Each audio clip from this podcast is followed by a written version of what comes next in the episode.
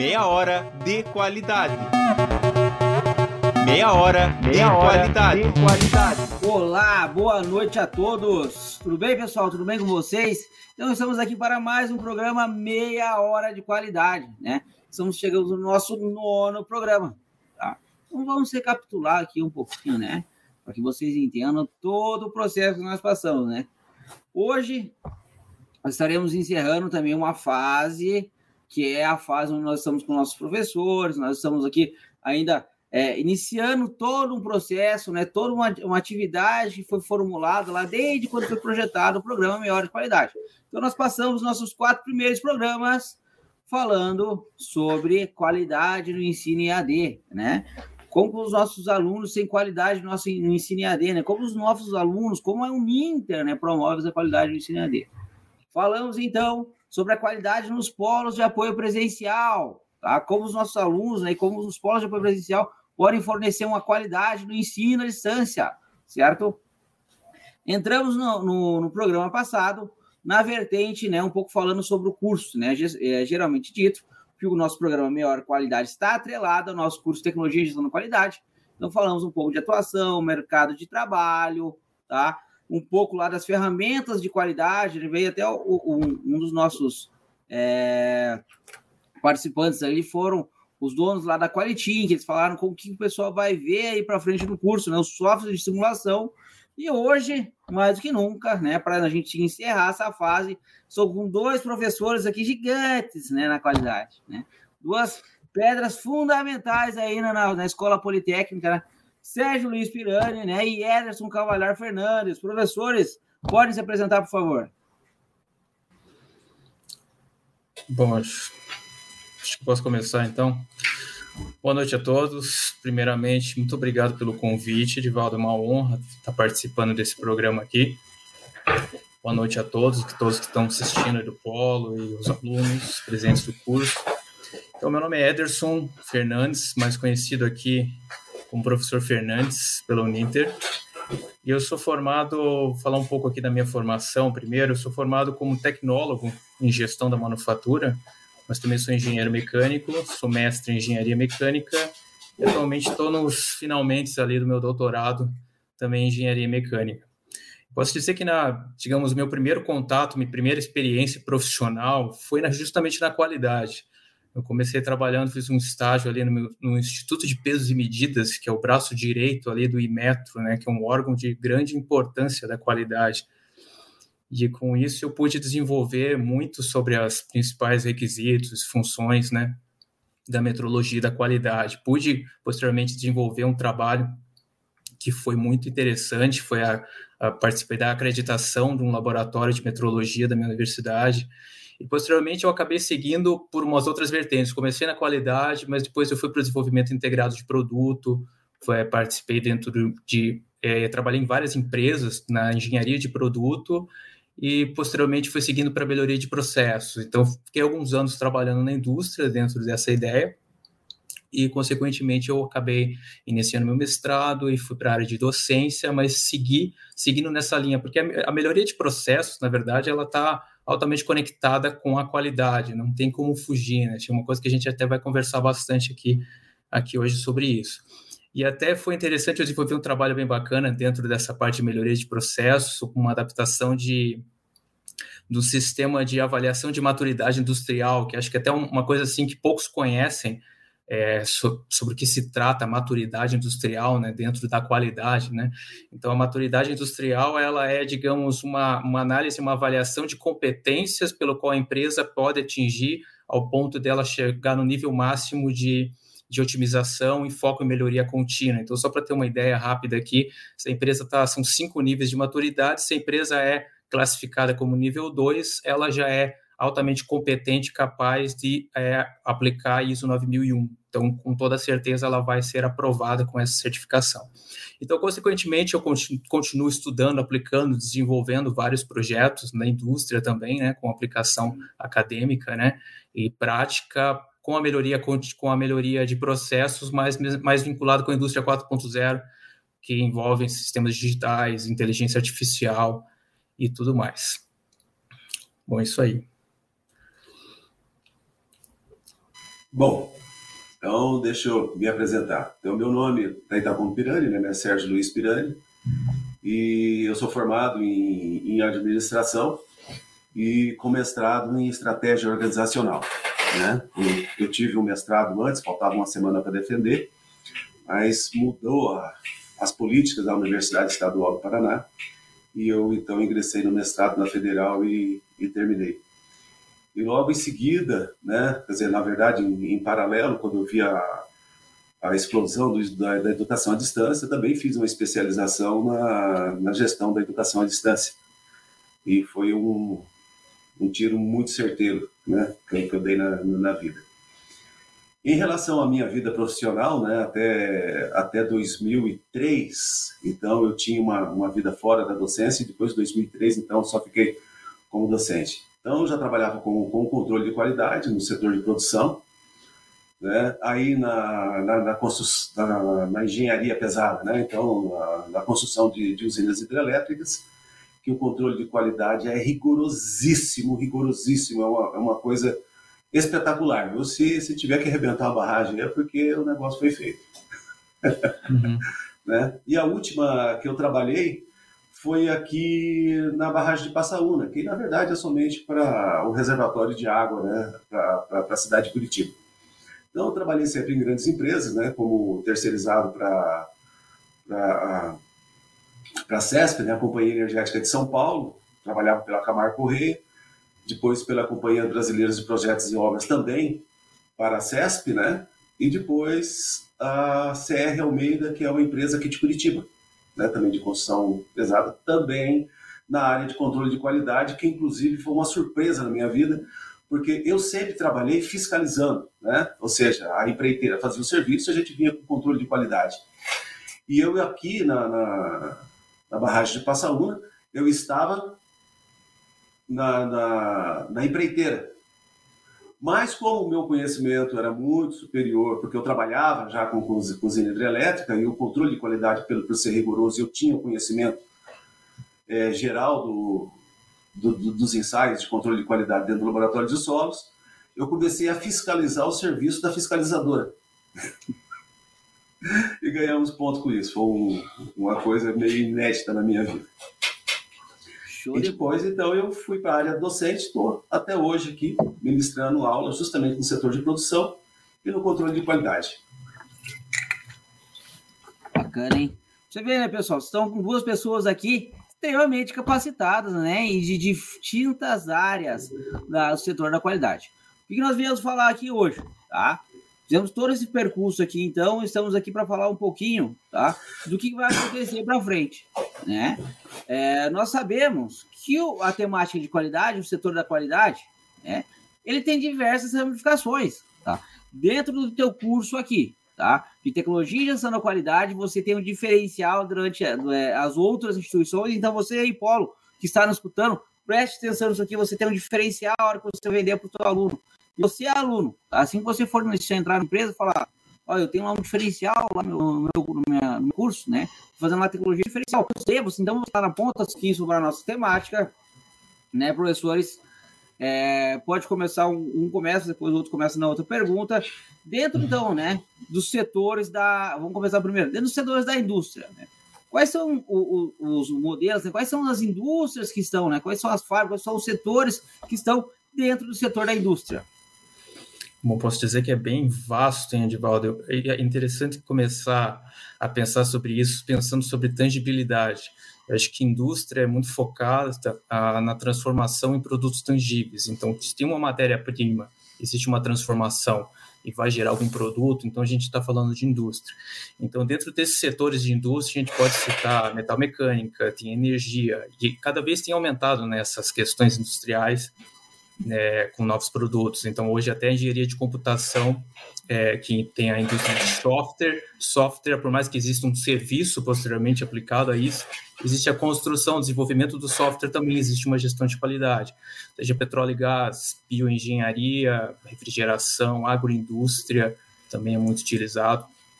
Manufatura avançada, que é o que hoje a indústria 4.0 tem muito envolvido a robótica, indústrias que têm esse desenvolvimento né, mais avançado.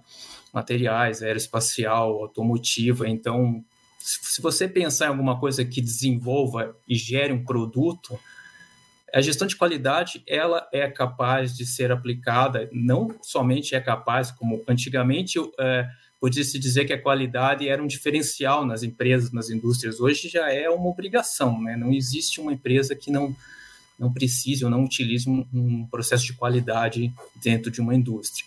Então, hoje, todas essas empresas, é, indústrias né, de produção que geram produtos tangíveis, são utilizadas e precisam né, de um gestor da qualidade incluso dentro dessas operações. Senhor Pirani quiser complementar alguma coisa? Bom, vamos é, separar aqui, então, né, reafirmando o que o professor Edson falou. Eu, então, a, a, indústria, né, que é uma organização que tem o objetivo então, de transformar as matérias-primas em serviços né, e, bem comercial, e bens comercializáveis, nós temos, então, as indústrias do setor primário, né, que, que é desenvolvida nas etapas iniciais do ciclo produtivo, como a extração de matéria-prima, prima, né, por exemplo. No setor secundário, né, eh, já acontecem as transformações dessas matérias-primas, né, a fabricação, a construção e, e assim por diante. Né? Já o, ter o setor terciário, que é esse que nós vamos discutir bastante aqui, que é o setor de serviço, né, que é composto pela, pelas indústrias de prestação de serviço, como varejistas, empresas de entretenimento, é, as organizações financeiras, saúde, turismo e assim vai. Né? A logística também é uma, uma os operadores logísticos são né, é, prestadores de serviço. E já no setor quaternário, aqui então é um setor mais atualizado, né, vamos dizer assim, mais atual. Então reúne as indústrias né, da inovação é, que usam a informação e a tecnologia para melhorar os processos de serviço, levando então essas melhorias para a sociedade. Dentro do setor de serviços, vamos pegar aqui o setor terciário, é, eu, eu sinalizei alguns pontos aqui que, que existe assim uma grande preocupação né, das empresas é, na satisfação dos clientes. O professor Edson é, reafirmou que hoje, por exemplo, a qualidade não é mais um diferencial, é mais que uma obrigação.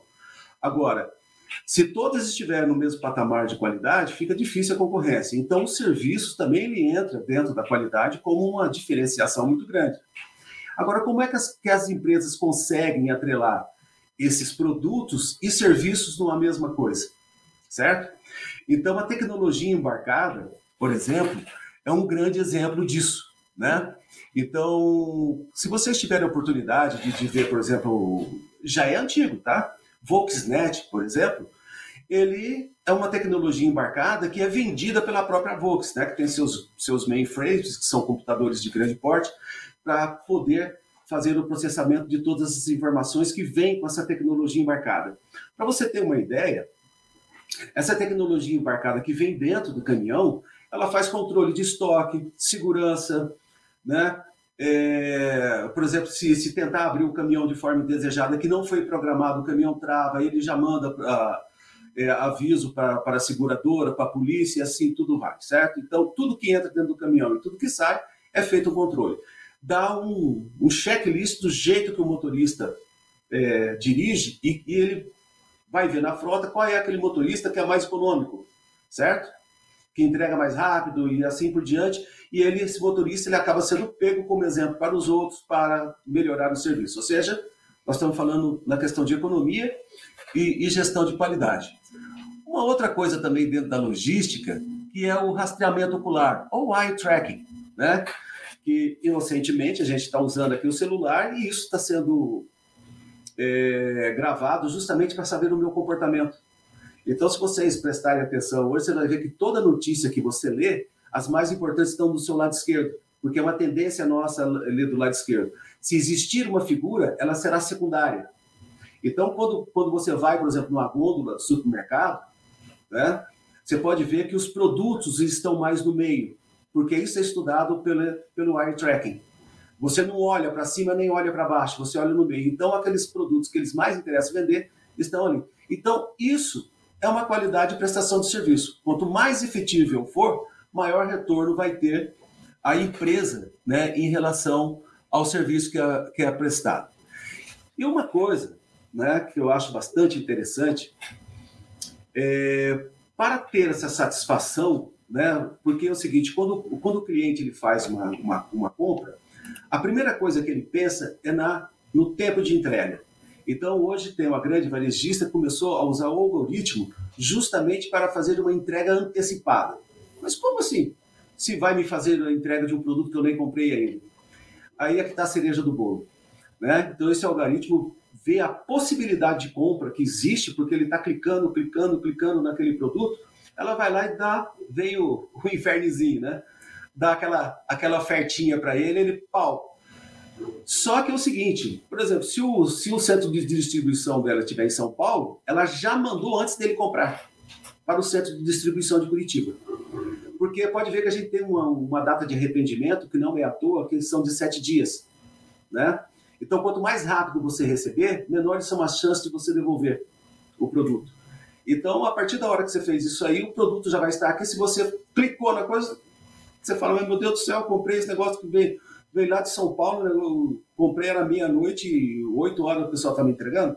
Isso é entrega antecipada. E assim vai. Né? Pode ver que a gente sempre vê o que? A satisfação do cliente quando a gente se fala na prestação de serviço. E e a, e a qualidade do produto, né, que já é uma obrigação, né, pelo professor Ernson, pode ver que a diferenciação, o pessoal está se concentrando na qualidade na prestação de serviços. Não estou falando de nível de serviço. Né? Quanto maior for o nível de serviço, maior a qualidade é prestada para o cliente. Show de bola. Né?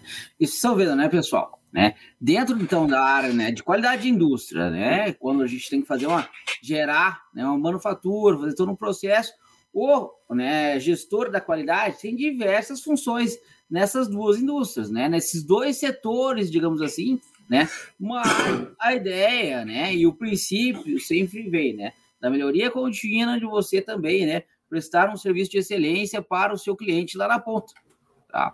Essa é uma das grandes questões né, do gestor da qualidade. Mas pensando nisso aí, voltando um pouquinho mais, a gente falou então, né? De indústrias, né? Desde a petróleo e gás, energia, né? É, o que, que, geralmente, né?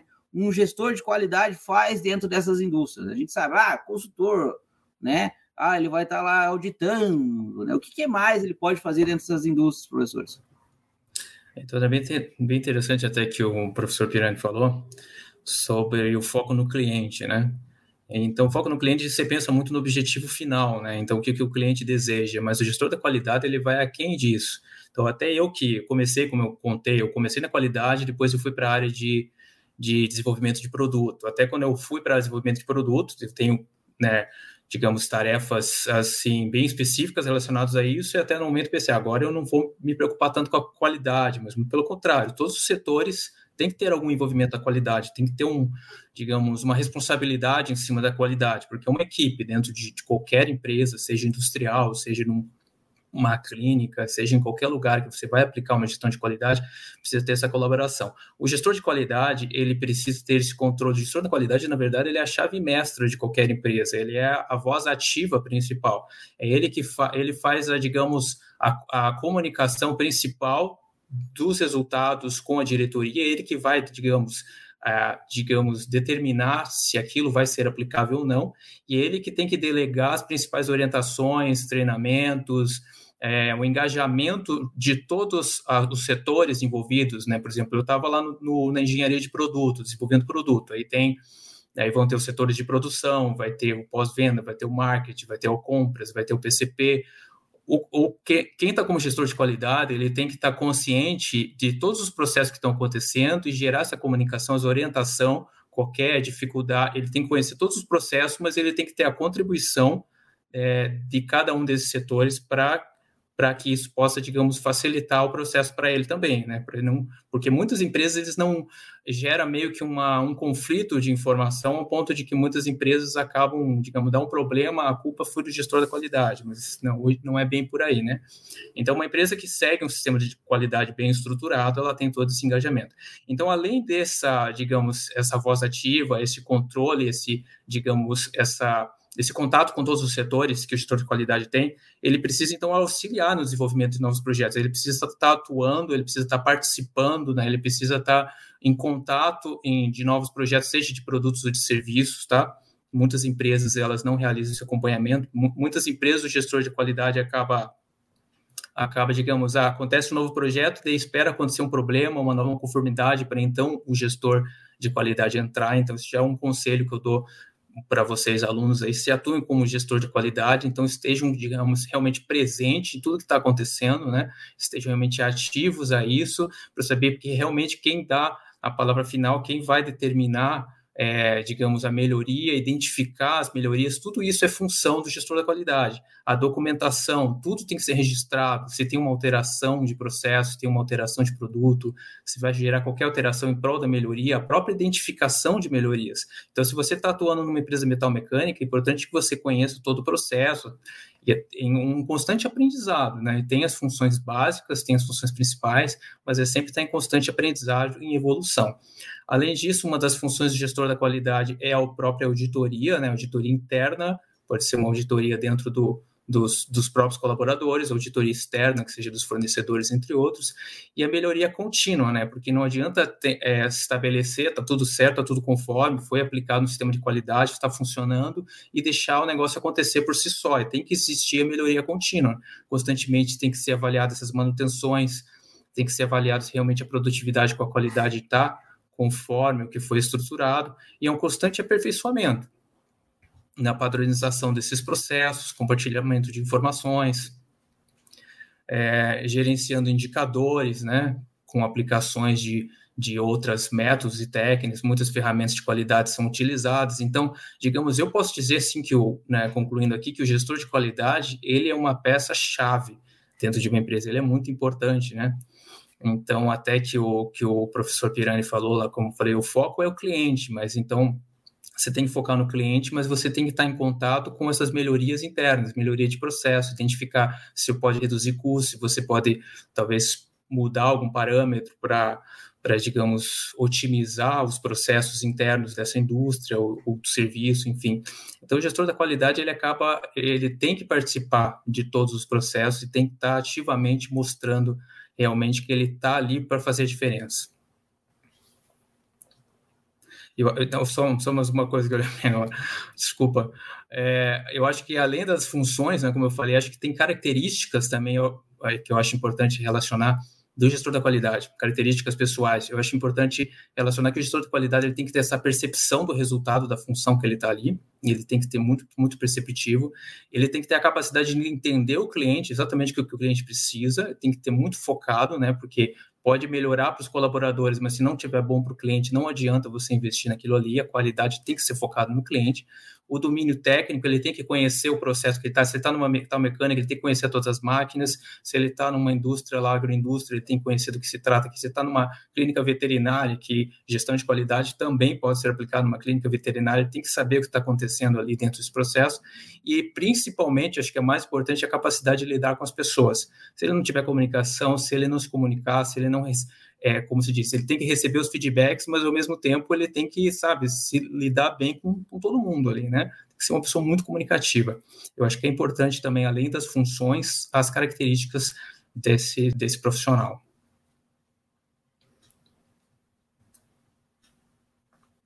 E como, como reafirmando, né, professor Edson é, falou, veja bem, o, o, esse profissional também ele trabalha com o desenvolvimento de novos produtos. Por quê? Porque as empresas hoje elas não estão visando mais o mercado local, vai ser um mercado mundial. Né? E daí a, a, a, padronização dos processos, que seja da ISO 9000, né, 18000, 14000. Então, o gestor de qualidade ele também tem que ter conhecimento sobre esses processos, o que, que é exigido para que ele consiga, então, essa certificação. Tá? Inclusive, é um ramo da qualidade que pode ser seguido para você que vai se formar né, em tecnologia de gestão da qualidade. É um ramo bastante específico que exige um conhecimento bastante profundo da área de atuação. Né? Essa padronização, ou seja, o que eu faço aqui no Brasil vai ser feito da mesma forma nos Estados Unidos, na Índia, na China e assim por diante. É, esse é o propósito da, da ISO. Né? Se ele trabalha, por exemplo, com, com, com uma indústria né, de polímeros, por exemplo, tubo de, de conexões, né, é, ele vai ter que cuidar também da, da questão do, do, do, meio ambiente. E assim por diante. Né? Então, o gestor de qualidade, como você pode ver, ele praticamente ele está em todos os processos dentro de uma organização, né? Quando a gente fala, por exemplo, fala, mas como que um que o gestor de qualidade, por exemplo, ele vai dar satisfação para um cliente, por exemplo, que compra tubos e conexões. Ele está falando com um grande varejista ou, ou ainda com outra empresa que utiliza seus produtos para fazer um complemento do seu. Então, ele tem que ter um conhecimento bastante técnico do, do, do, seu produto, e isso ele vai ter, porque ele, ele é que vai ser também um dos encarregados dentro do laboratório né, de, de, análise do, dos produtos que vem lá, porque aí vem o controle de qualidade, com né, o controle estatístico do processo, é, as amostragens da, da matéria-prima, enfim. Ele vai ter esse conhecimento técnico para poder justificar algum tipo de falha ou ainda desenvolver um produto que seja mais técnico, certo? Isso também é uma das funções do, do gestor de qualidade. Então, quando a gente fala de gestor, parece que é o cara que está só gerenciando a coisa. Não, ele conhece muito dos processos técnicos para poder, com os resultados, fazer a sua gestão. É isso. Show de, bola lá. Tem um pessoal lá mandando ali no chat. A Marília Aparecida Soares, ela, boa noite. Sou lá do Polo de Passo de Minas. Boa noite, Marília. Obrigado pela presença. Tem um Fabiano Gonçalves aqui, né, que falou, colocou. O trabalho preventivo com análise de indicadores acredito ser fundamental para o sucesso e melhoria nos processos, com o objetivo de sempre melhorar a qualidade tanto no produtos quanto nos serviços. Né? Exatamente. Né? Bem que os professores vêm falando. Né? Hoje, o gestor da qualidade dentro da empresa ele tem a obrigatoriedade né, de se. Primeiro, né, como falou, tem algumas características que ele tem que conversar e tem que ser basicamente né, o amigo de todos ali, porque tem horas tá, que ele vai ter que cobrar. Né? E para que você não tenha problemas com aquele setor, né? Ah, o pessoal lá do setor de qualidade, o pessoal da produção lá só fica mandando relação de não conformidade para mim, né? Então, de marcação comigo aqui, tá? Né? Então, não é isso. Você tem que mostrar né, para o pessoal lá que aquela característica, aquela melhoria que você quer fazer vai trazer benefício, né? Não só para você, mas para a empresa ou até para o cliente lá na ponta, tá? Ah, talvez, né, aquele erro mecânico que veio, aquele relatório, aquela, aquele problema, fez parar, né, cinco, seis pessoas lá na linha de produção, né? O cara que ia soldar, né? O cara que levou a peça lá da logística, lá então encheram, colocou o câmbio errado. Tem todo um processo, né? E todo esse processo aí leva dinheiro. Tudo isso aí, né, é uma questão. Ah, o cara vai ter que voltar a peça lá para logística, vai ter que voltar a outra peça, né? Matou a peça, não tem. Imagina se não tem uma peça de reposição, vai ter que vir de outro local. Então tem todas essas questões, não é verdade, Pirani? Crucial dentro do. O professor Edson falou que o, que o gestor de qualidade ele tem que ter essa capacidade de lidar com as pessoas, certo? Quando você falou produção e qualidade, isso é uma briga clássica, certo? O pessoal de produção quer produzir, mas o, o controle de qualidade quer que produza com qualidade sem ter retrabalho nenhum, certo?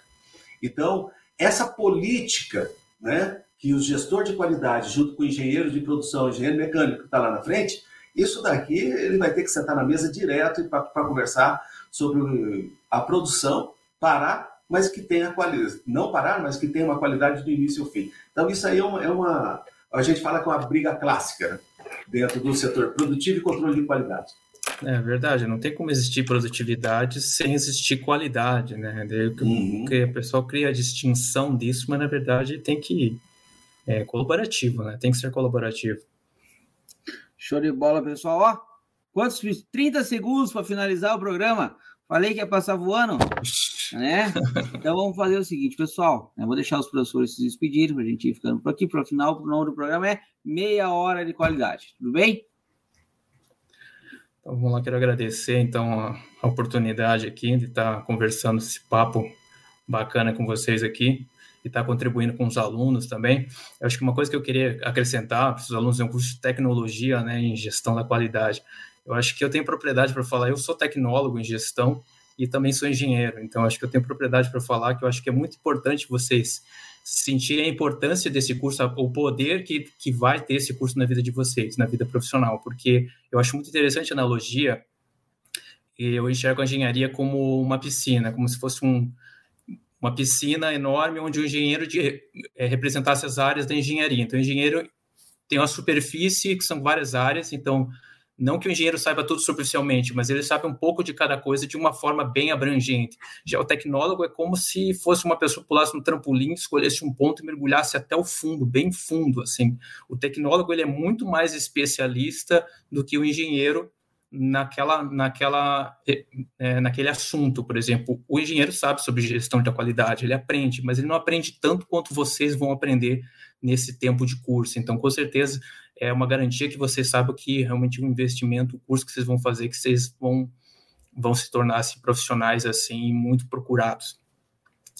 Então, essa é, é, digamos, é a minha visão que eu tenho do tecnólogo, né? Como tecnólogo, né? Se eu posso falar. Então, uma dica que eu dou para vocês, então, sempre nunca se acomodem, né? Se vocês estiverem atuando, digamos, ah, faz o que tem que fazer e tudo bem. Não sempre busca inovar, sempre busca se especializar. A gente está numa era de informação onde é muito fácil a gente se especializar, assim, buscar informação, buscar vídeos, né? Buscar conhecimento, né? Então, continue sempre buscando formas de melhorar, né? Formas de inovar, formas, identifica é, o, a área onde vocês estão atuando, identifica pontos que vocês podem criar novas oportunidades de melhoria para a empresa e com, com certeza vão ser, vão ser bem válidas. Também eu, eu gosto muito de uma frase que um, que um amigo meu falou, que, digamos, é, se você tiver uma ideia, peraí, até me, me, me perdi aqui. É, se a ideia for boa, alguém já fez, né?